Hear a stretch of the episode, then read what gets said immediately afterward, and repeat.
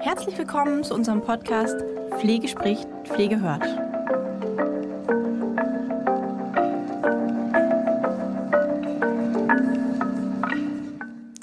Ja, herzlich willkommen im neuen Jahr zur nächsten Folge oder ersten Folge in 2022 zu Ask Holger. Herzlich willkommen, Herr Ohm. Hallo, Herr Karl. Einen wunderschönen guten Tag, liebe Zuhörer. Ich grüße euch und wünsche euch noch nachträglich, kann man glaube ich jetzt noch machen, ein vor allen Dingen gesundes neues Jahr. Ja, absolut. Ähm, auch von mir natürlich ein gesundes neues Jahr. Und da schließe ich gleich mal meine Frage an, weil drei Fragen haben wir wieder ausgesucht. Also ich danke erstmal die Community, dass ihr da so, ähm, ja, dass ihr da, dass ihr uns da so supportet und wirklich eure Fragen reinstellt. Also wieder super viele tolle Fragen gekommen. Danke erstmal dafür. Und ja, meine Frage schließe ich an. 2022, wie geht's? Woran denken Sie gerade? Was gerade los? Ja, erstmal denke ich natürlich immer noch an Corona. Ich weiß, was die Kolleginnen und Kollegen draußen vor Ort für eine Arbeitsbelastung haben aufgrund der derzeitigen Situation, der Hygienemaßnahmen, sicherheitshalber für die Bewohner und Patienten in den Kliniken, in den Pflegeeinrichtungen, äh, dass das einfach auch immer noch nicht nur eine körperliche vor allen Dingen, sondern auch eine psychische Belastung ist. Und äh, ich hoffe, dass da wir bald eine Verbesserung der Situation bekommen durch ein Abschwächen von der Pandemie zur Endemie, was ja die, auch die Virologen in Aussicht gestellt haben, dass das vielleicht im Sommer passieren kann. Ja, das würde ich, das würde ich uns allen wünschen um, und vor allem natürlich allen Zuhörern. Da haben Sie recht. Ja, dann würde ich sagen, starten wir mal rein in die Fragen, oder? Ja, gerne. Cool. Die erste Frage kommt von Sammy.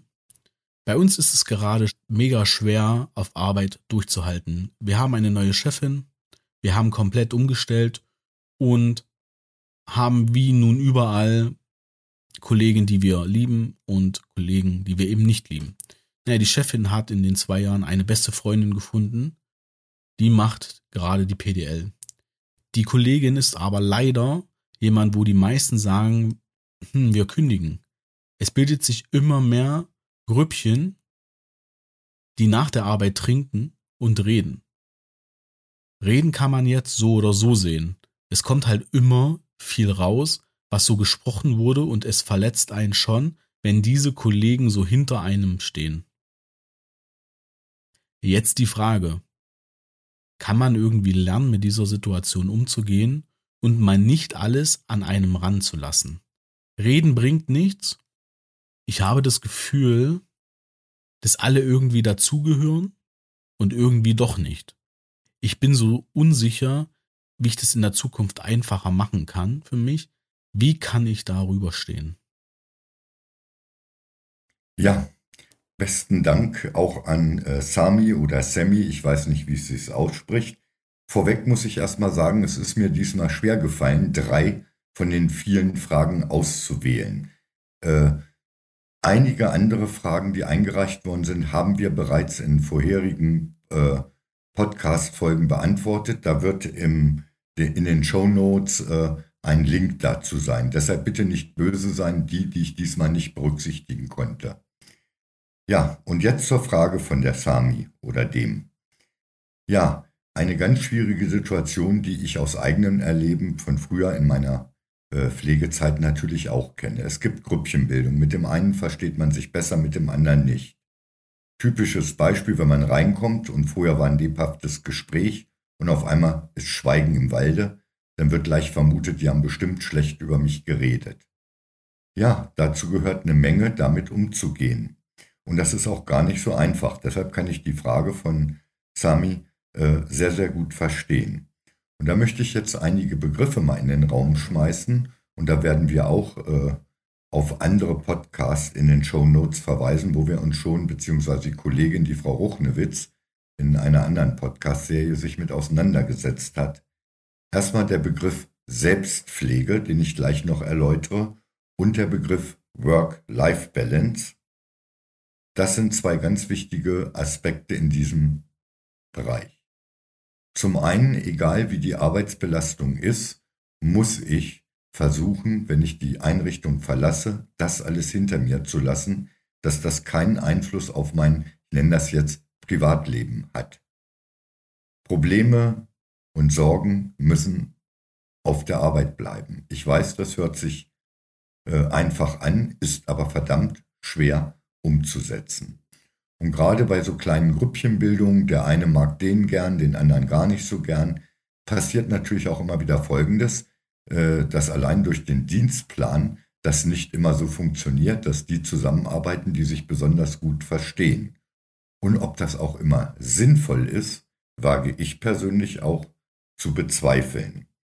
Das heißt, wie gehe ich persönlich mit dieser Situation um? Ich kann euch einfach mal aus meinem Erleben erzählen, wie ich früher damit umgegangen bin, dass Arbeit Arbeit war und Freizeit Freizeit. Ich habe mir gewisse Rituale angewöhnt, die ich auch heute noch äh, durchführe, wenn ich unterrichte, egal ob online oder live. Wenn ich nach Hause komme, habe ich mich immer hingesetzt, habe mir einen Kaffee oder Cappuccino gemacht, habe mich mit einer Zigarette nach draußen gesetzt und habe einfach 15 Minuten nur relaxed. Selbst als unsere Kinder, die schon lange aus dem Haus sind, noch klein waren, wussten die, der Papa braucht Ruhe in der Zeit. Und wenn wir was haben, können wir gern danach ihn ansprechen. Diese Viertelstunde habe ich gebraucht, einfach um runterzukommen. Und alles, was auf der Arbeit mich geärgert hat, aber auch was mich gefreut hat, einfach beiseite zu schieben, um darauf zu kommen, ich habe jetzt Freizeit, jetzt ist meine Familie dran, meine Freunde, meine Hobbys und die Arbeit ist bis zum nächsten Dienst ausgeblendet. Das ist ein Prozess, den wir Menschen durchlaufen müssen, weil natürlich sind wir sehr engagiert und es ärgert uns, wenn etwas nicht so gelaufen ist oder wir uns nicht so gut mit den Kollegen verstanden haben. Vielleicht haben wir uns auch mal gezofft. Ne? Aber es ist einfach unabdingbar wichtig, dass wir sagen können, so, ich gehe raus, ich lasse meine Sorgen und Nöte im Spind. Und wenn ich meine Privatsachen anhabe und mache den Spind zu, dann habe ich Feierabend, dann freue ich mich auf meine Hobbys, auf meine Familie, auf meine Freunde, auf das, was ich noch vorhabe, auf ein leckeres Essen, auf einen schönen Fernsehabend, auf einen Kinobesuch. Diese innere Einstellung muss ich bekommen. Und das ist für mich Selbstpflege, Sami, die du versuchen musst. Und wenn du noch kein Ritual hast, solche Rituale können helfen. Wir kennen das aus der Kindererziehung. Diejenigen von euch, die Kinder haben, mit gewissen Ritualen können wir Kinder zu bestimmten ja, Verhalten bringen. Und wir können mit solchen Ritualen uns dazu bringen, dass wir abschalten und Arbeit Arbeit sein lassen dass wir wirklich nicht noch stundenlang grübeln, warum habe ich mit der Schwester Betty, nenne ich sie jetzt mal, einen Streit gehabt oder warum hat das nicht funktioniert, die Zusammenarbeit mit dem Kollegen Erich. Das sind einfach Sachen, die müssen dann nach einer gewissen kurzen Zeit auch aus dem Kopf raus sein. Das heißt, ich brauche etwas, worauf ich mich freue. Und ich freue mich zu Hause, Füße hoch auf dem Balkon, Zigarette an, meinen Kaffee zu trinken. Für die Nichtraucher gibt es natürlich auch noch andere Möglichkeiten. Ich will jetzt keinen verführen von euch. Und jetzt kommt der Begriff Work-Life-Balance rein. Die beiden spielen zusammen. Das ist eine Form von Selbstpflege. Natürlich brauche ich die Arbeit und ist es auch toll, wenn ihr engagiert seid, aber das Engagement muss sich möglichst auf die Arbeitszeit beschränken. Dass ihr eure Patienten, eure Bewohner dementsprechend gut versorgt, dass ihr versucht, alles Mögliche für sie zu erreichen, dass ihr vielleicht Kollegen, Kolleginnen überzeugt davon, bestimmte Sachen genauso zu machen wie ihr. Aber nach Feierabend muss das aus dem Kopf raus. Was auch helfen kann, ist zum Beispiel autogenes Training oder progressive Muskelentspannung nach Jakobsen. Solche Kleinigkeiten. Da muss jeder gucken, was ihm hilft. Der andere joggt zehn Minuten oder eine halbe Stunde. Der nächste fährt eine Runde Fahrrad. Ein anderer liest die Tageszeitung. Es muss ein festes Ritual sein. Also mir persönlich hat das sehr, sehr gut geholfen. Und jetzt nochmal einen Tipp. Natürlich ist es blöd, wenn es solche Gruppen gibt, aber was spricht dagegen, die Thematik mal im Team anzusprechen und zu sagen während einer Dienstbesprechung, ich habe da mal ein Thema, was mir auf dem Herzen brennt, über dieses Problem möchte ich mit euch sprechen und dann gemeinsam nach Ursachen finden, warum gibt es diese Grüppchen und vielleicht gibt es gemeinsame Lösungshinweise. Und vielleicht, Sami, bist du nicht alleine, geht das anderen genauso, die sich dann outen sodass die Bedeutung dieser Problematik allen im Team bekannt wird. Vielleicht ist das ja nur nicht mal absichtlich. Der Holger und die Sabine können ganz toll miteinander und du kommst da nicht rein und denkst jetzt um Gottes Willen, da ist Grüppchenbildung. Das ist vielleicht noch nicht mal beabsichtigt. Die haben sich einfach sehr viel zu sagen, die tauschen sich aus. Also das sollte man ruhig mal nochmal im Rahmen so einer Dienstbesprechung äh, oder äh, einer Teamsitzung mal ansprechen und sagen, Leute, seid mir nicht böse, ich habe was auf dem Herzen. Und erst wenn das nicht funktioniert, dann wird es schwieriger, denn können nur solche Rituale, wie ich angesprochen habe, da hilfreich sein. Ja, und äh, nochmal zur Erinnerung, diese Shownotes sprechen Verweis auf Work-Life-Balance Selbstpflege auf den Podcast oder die Podcast von der Frau Ruchnewitz werden in den Show Notes am Ende äh, dann aufgezeigt, sodass ihr direkt über Klicken da drauf kommen könnt und da noch etwas ja, intensiver in diese Thematik eingeführt werdet. Wir haben gerade noch eine, ein Gewinnspiel laufen und da ist am Ende der Gewinn mit der Frau Ruchnewitz ein One-to-One-Coaching für eine Dreiviertelstunde. Die Tipps, die Herr oben gegeben hat, sind super wertvoll und die Folgen aus dem Podcast, die wir bereits ähm, ab ähm, auf, aufgenommen haben, die schon veröffentlicht wurden, werden dir sicherlich auch viel helfen.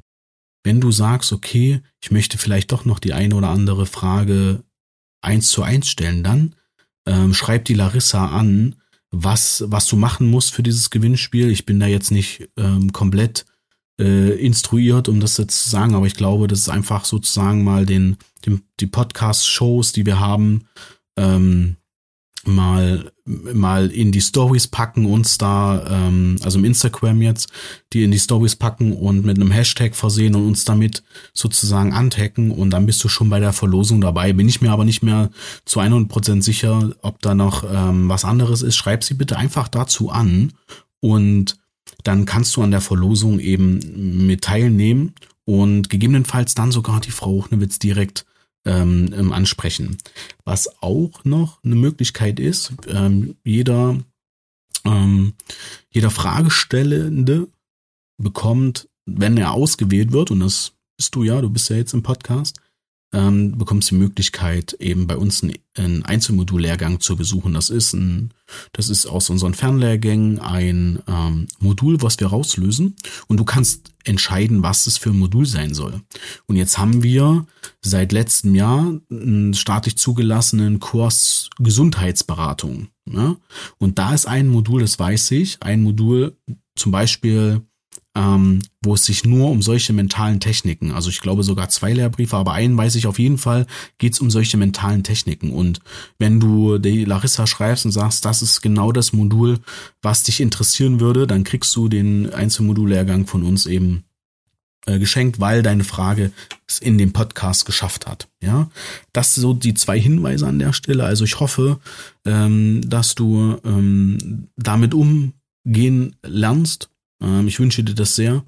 Und ähm, ja, ich, vielleicht gewinnst du ja in dem Gewinnspiel und ähm, die Frau Chnewitz kann dir dann auch noch das ein oder andere ähm, erzählen und da behilflich sein. Also vielen, vielen Dank für deine Frage. So, kommen wir mal zur nächsten Frage. Ähm, die ist von der Sabine. Hallo Holger, ich habe da eine Frage. Im Moment gibt es bei uns in der Notaufnahme wieder viel mehr Patienten. Es gibt wieder sehr viele Patienten, aber viele Mitarbeiter sind auch krank. Was können wir tun, dass wir alle zu der momentan noch wichtigeren Pause kommen? Nicht nur zum Essen, vor allem um die FFP2-Masken mal abzulegen und durchschnaufen zu können. Manche Mitarbeiter sagen, ich mache Pause. Und weg sind sie. Ohne es vorher abgesprochen zu haben. Und um die Patienten muss man sich dann kümmern. Bei Covid-Patienten oder Covid-Verdacht sind wir im PSA lange im Zimmer. Dann muss auch noch jemand da sein. Vielleicht weißt du eine Lösung. Ja, Sabine, vielen Dank für deine Frage auch natürlich. Die habe ich deshalb ausgewählt, weil ich die Situation in Notaufnahmen ganz gut kenne und beurteilen kann. Ich weiß, dass man sowieso immer in ja, den untersten Bereichen des Machbaren von der personalen, personellen Ausstattung arbeiten muss. Das ist leider in, ich behaupte, in 90 Prozent der Notaufnahmen so. Äh, selbst zu Zeiten ohne Covid ist das schon oft ein Problem.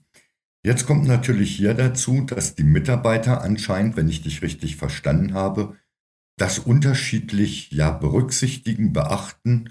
Es gibt Leute, die sprechen sich ab, es gibt Leute, die gehen einfach nach dem Motto, ich habe jetzt Pause. Dazu möchte ich erstmal etwas ausführen.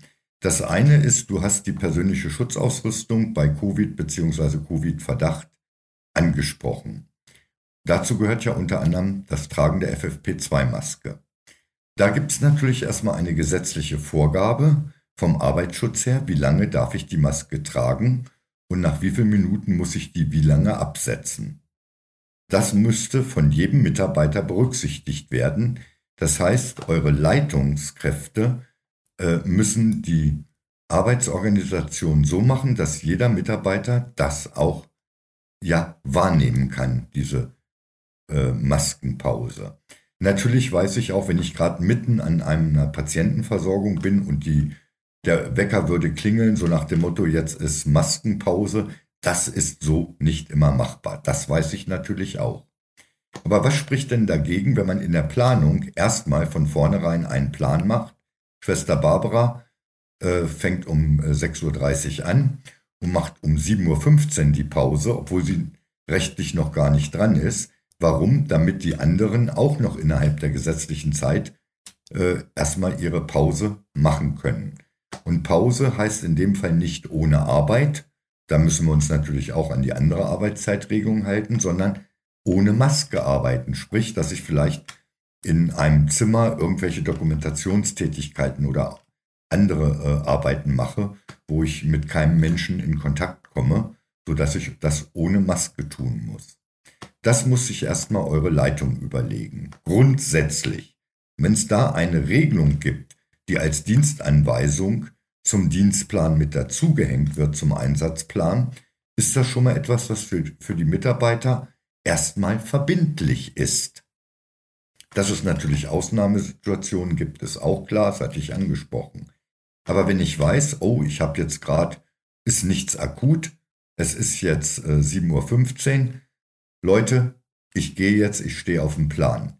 Ich mache jetzt Dokumentation oder ich führe Telefonate und so weiter und so fort. Wenn das erstmal so als grundsätzliche Möglichkeit überhaupt erstmal vorgesehen ist, ist es schon schwieriger, einfach Pause zu machen, wenn ich der Meinung bin, ich brauche eine Pause.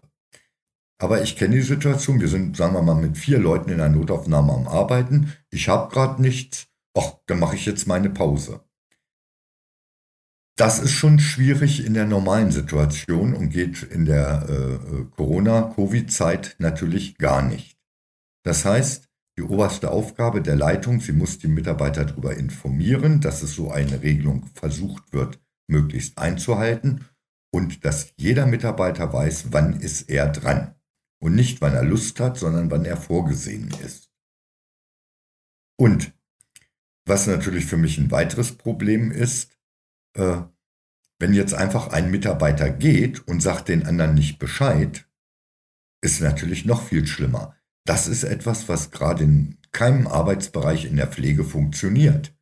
Wenn ich jetzt Leitung wäre und jetzt ist ein wichtiges Telefonat für den Pfleger Helmut und ich gucke, äh, wo ist der Helmut? Und irgendjemand sagt mir, der ist zur Pause gegangen oder der ist äh, gerade nicht erreichbar, weil er Pause hat, dann würde ich erstmal böse werden. Weil ich als Leitung muss das wissen, wo meine Mitarbeiter sich aufhalten, wer in Pause ist und wer nicht.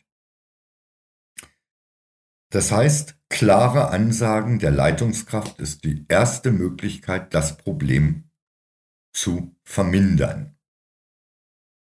Und jetzt noch was anderes. Wenn ich in einem funktionierenden Team bin, dann kann ich mir doch auch als Mitarbeiter erlauben, zu sagen, liebe Sabine, Kollegin, ich brauche eine Pause, ich kann nicht mehr. Ne, mir läuft die Suppe runter oder ich habe die Maske jetzt schon wesentlich länger, wie ich darf. Weißt Bescheid.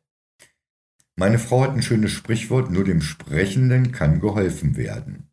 Und für mich sind alle Mitarbeiter einer Notaufnahme gleichwertig und gleichberechtigt. Das heißt, du könntest ja jetzt das Gleiche machen. Was würde denn dann passieren? Was würden die Kollegen denn sagen? Du machst das wahrscheinlich nicht, weil du Pflichtbewusstsein hast und sagst, ich bin jetzt gerade in der Versorgung, da kann ich doch nicht einfach Pause machen. Äh, wieder ausziehen, wieder anziehen, das dauert ja alles Zeit. Händedesinfektion und so weiter und so fort. Ich finde, ihr solltet eine Teambesprechung auch machen und da über das Problem reden und die Leitungskraft muss ganz klar Regeln aufstellen, an die sich jeder zu halten hat. Und wenn wir Regeln haben, fällt es schwerer, so ein Verhalten an den Tag zu legen, weil dann kann man nämlich angesprochen werden von der Leitung und es heißt, mein lieber Holger, wo bist du hingegangen? Du hast dich nicht abgemeldet, du warst noch gar nicht dran. Das heißt, wenn ich dann Pause mache, dann weiß ich, ich verstoße gegen eine Regel.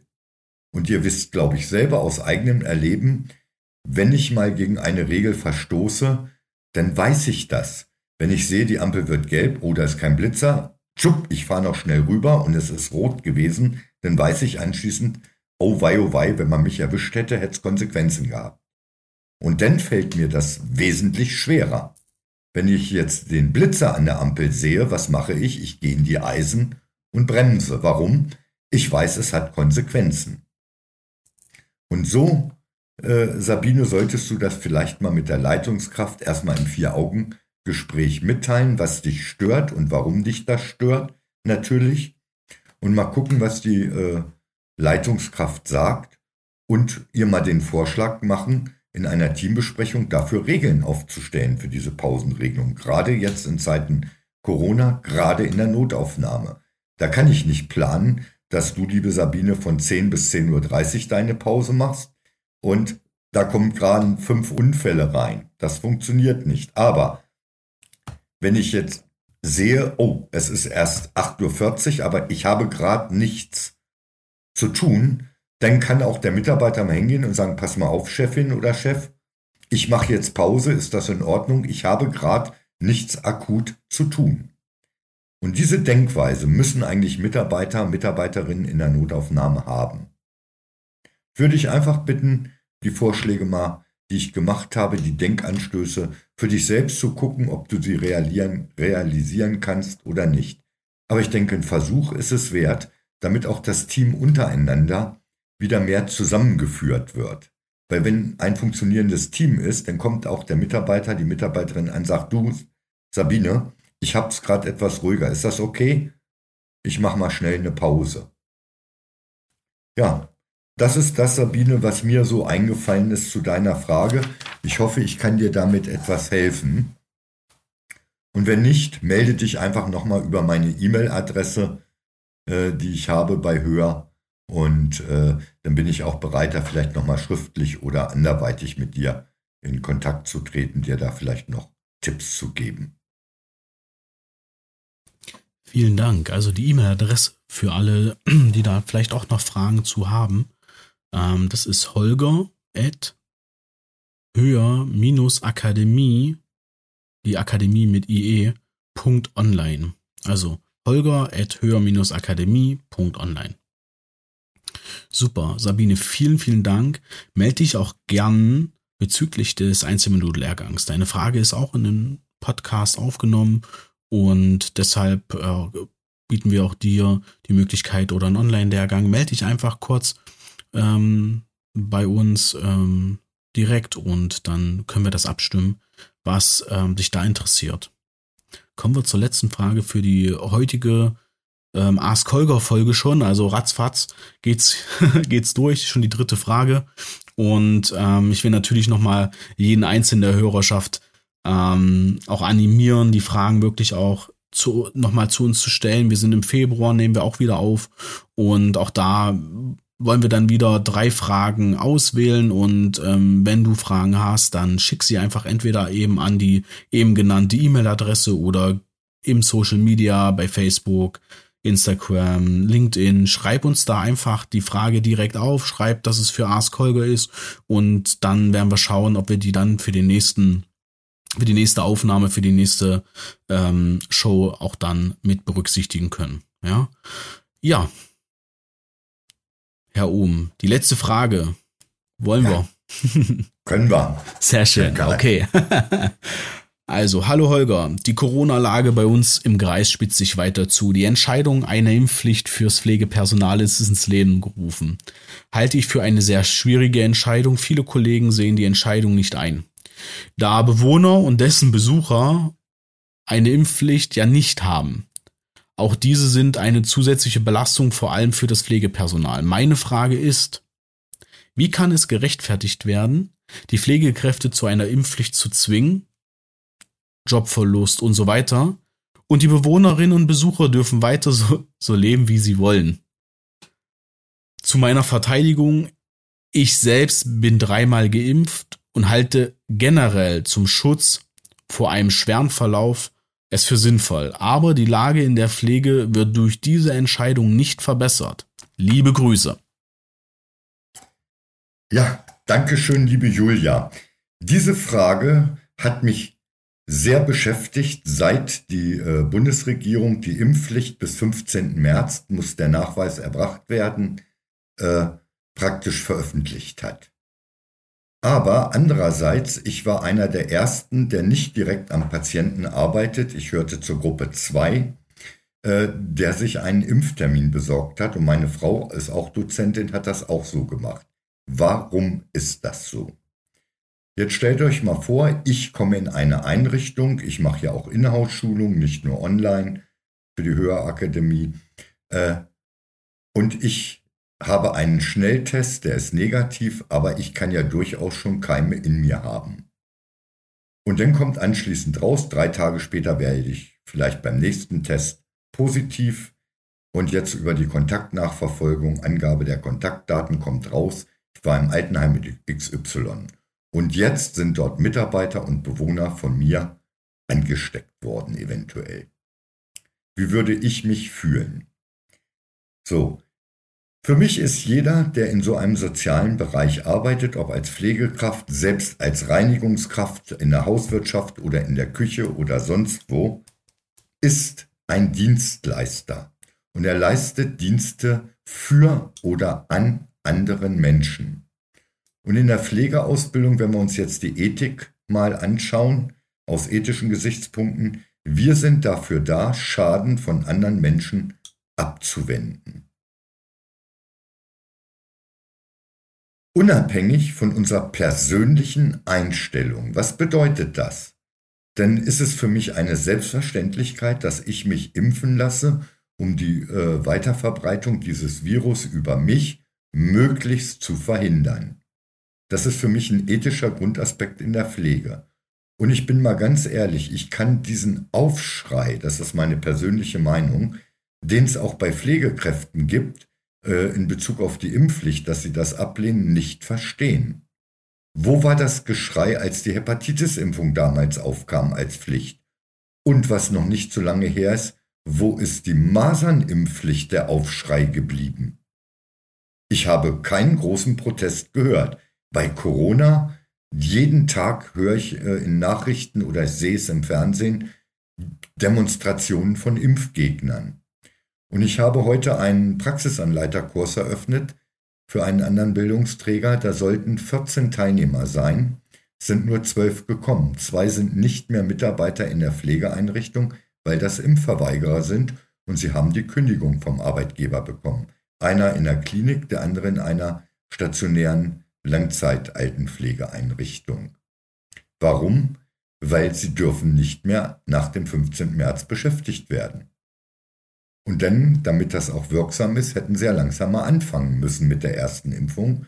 Sie haben das von vornherein verweigert und da haben mir die Leitungskräfte gesagt, Deshalb wurde die Kündigung ausgesprochen. Also, wenn wir in der Pflege und Betreuung arbeiten, haben wir eine gewisse Verpflichtung, Gefahren von diesen Menschen abzuweichen.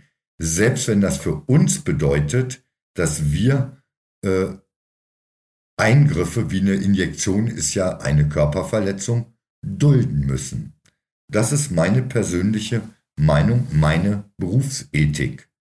Genauso wie ich Krankenhäuser und Pflegeeinrichtungen schützen muss, dass ich nichts reinschleppe. Ich bin auch dreifach geimpft. Ich kann ja trotzdem positiv sein.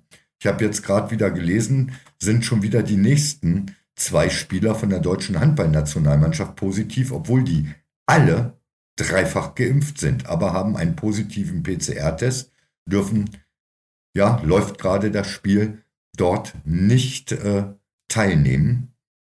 Ja, warum? Weil sie selber gar keine Symptome haben können und sie haben auch, glaube ich, kein einziger, der, ich glaube, acht oder neun sind es mittlerweile.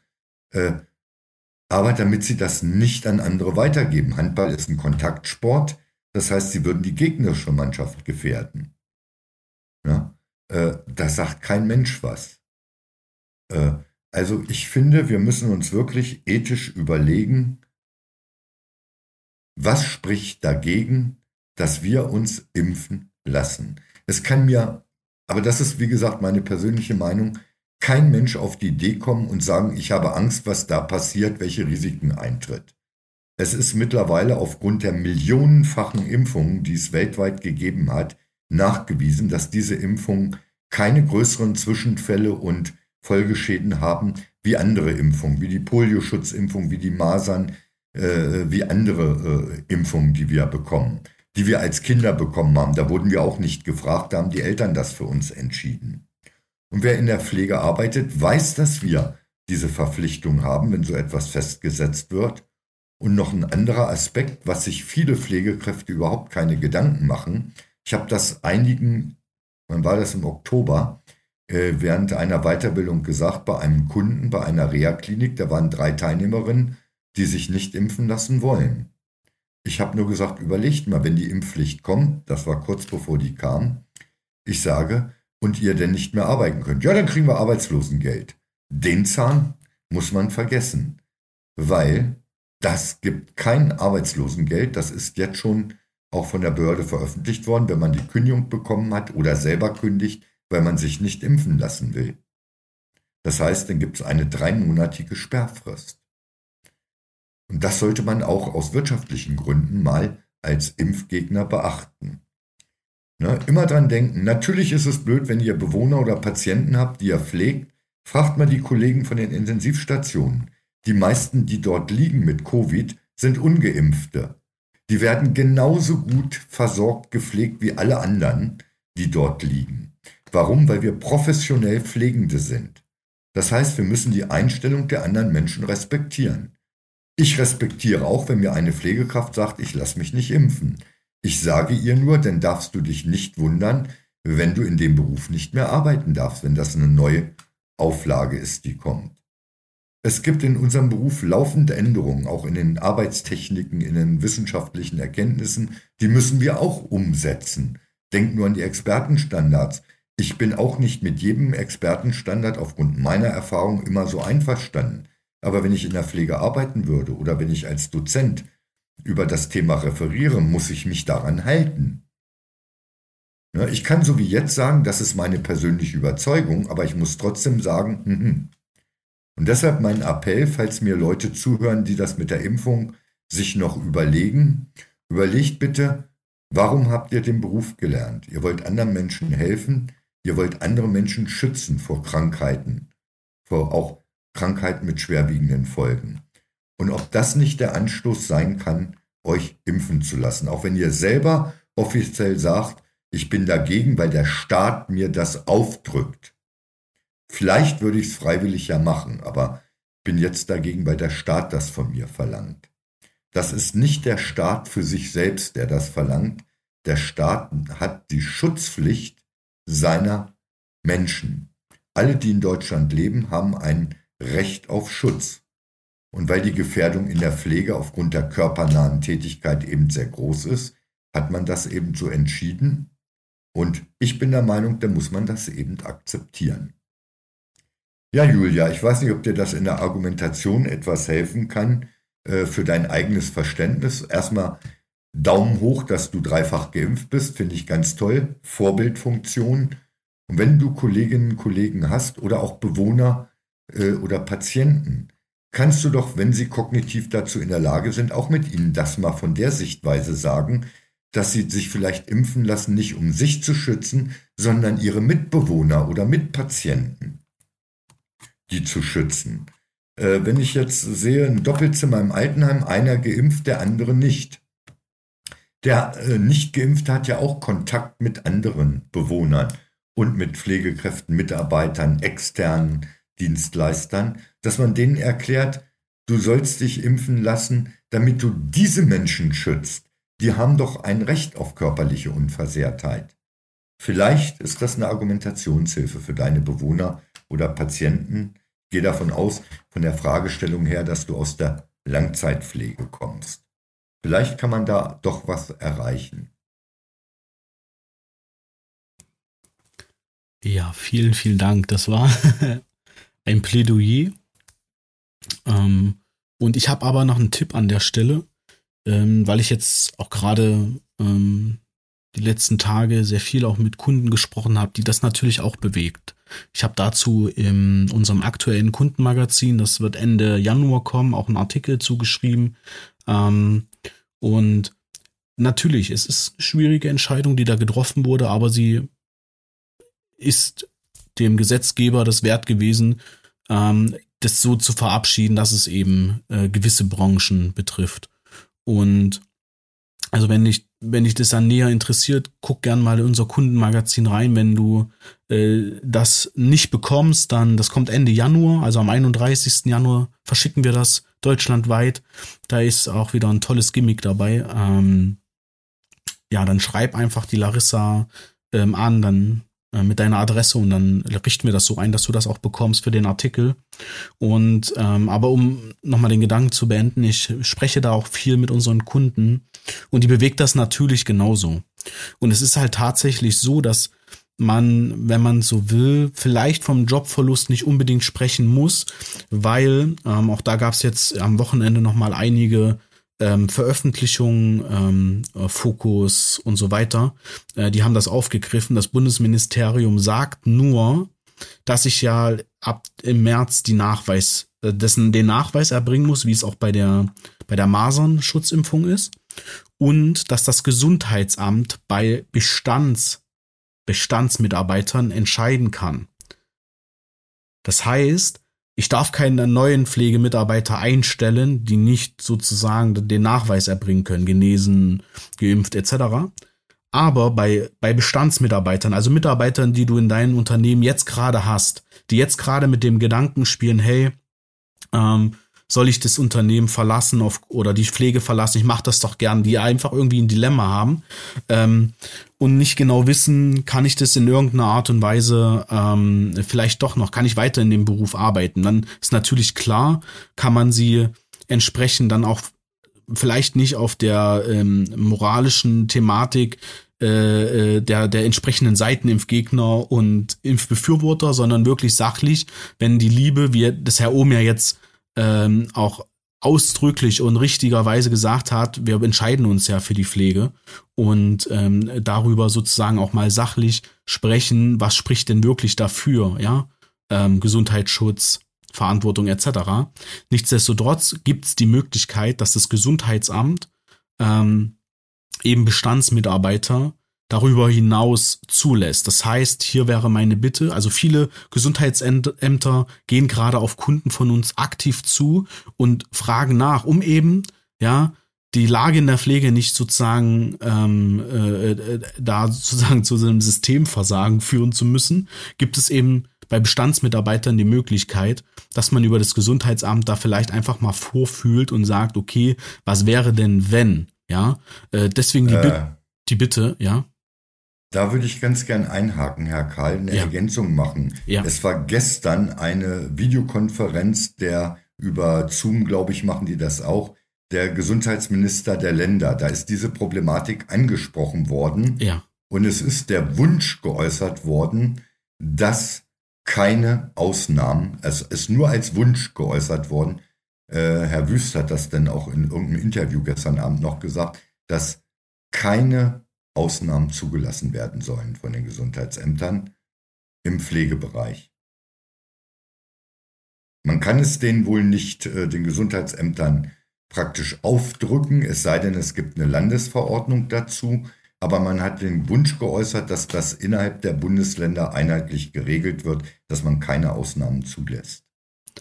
Okay, ähm, nichtsdestotrotz würde ich an die Gesundheitsämter zugehen, ja, wenn fragen. sie, wenn sie, wenn die Gesundheitsämter in dem Kreis sagen, ähm, wir machen keine Ausnahmen, dann ist das so. Aber mhm. wir wissen also von mehreren Rechtlich möglich ist es. Von mehreren Gesundheitsämtern, die aktiv auf die Pflegeeinrichtungen so zu, sogar zugehen ähm, und da einfach abfragen, wie sieht denn die Lage bei euch aus? Also ähm, schaut, dass ihr vielleicht einfach die Chancen nutzt, die, die sich vielleicht doch daraus ergeben können. Also mit Chancen meine ich jetzt wirklich nur äh, äh, im Sinne von, guckt mal, ob, ob es in irgendeiner Art und Weise die Möglichkeit gibt, da ähm, strukturell vorher zu fragen, um, wenn das Gesundheitsamt natürlich sagt, mh, hm, ist nicht, dann, ja, dann war das eine Idee, dann war das ein Versuch. Ähm, aber klar, ähm, im, im, im Endeffekt, wenn das dann rechtlich verboten wird, dass die Gesundheitsämter da beispielsweise da keine Ausnahmen mehr machen dürfen, dann ist da, ist das Fenster natürlich, das Zeitfenster beziehungsweise die Tür zu. Ähm, Stand heute ist mein, ist, ist mein Kenntnisstand, geht es wohl noch. Ja, also es wurde ja auch nicht verboten, sondern es wurde nur gesagt, bitte einheitlich nein, äh, weil einige äh, Bundesländer gesagt haben, bei uns in der Pflege gehen dann am 15. März sehr, sehr viele Mitarbeiter raus und die Patientenversorgung oder Bewo Bewohnerversorgung ist denn nicht mehr geregelt. Sie konnten das aber wohl nicht mit Zahlen belegen. Ja. Äh, weil da, es gibt wohl keine Kartei äh, oder keine Datei, die sagt, so und so viel Prozent der Pflegemitarbeiter in dem Bundesland oder in der Region, bei dem Gesundheitsamt Einzugsbereich sind, geimpft oder nicht. Mhm. Man hat empfohlen, dass jetzt die Arbeitgeber wohl äh, eine Meldung abgeben sollen, anonym, also nur zahlenmäßig. Ja.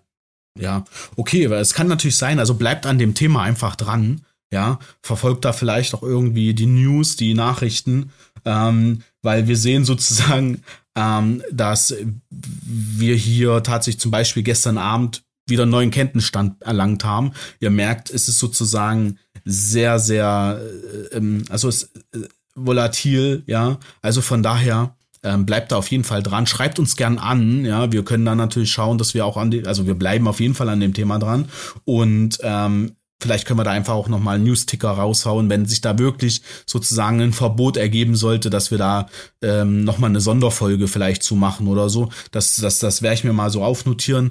Aber an der Stelle, Julia, vielen Dank für deine Frage. Auch da bitte ähm, einfach eine kurze ähm, Info, ähm, welchen Einzelmodullehrgang gern hättest, welcher für dich interessant wäre.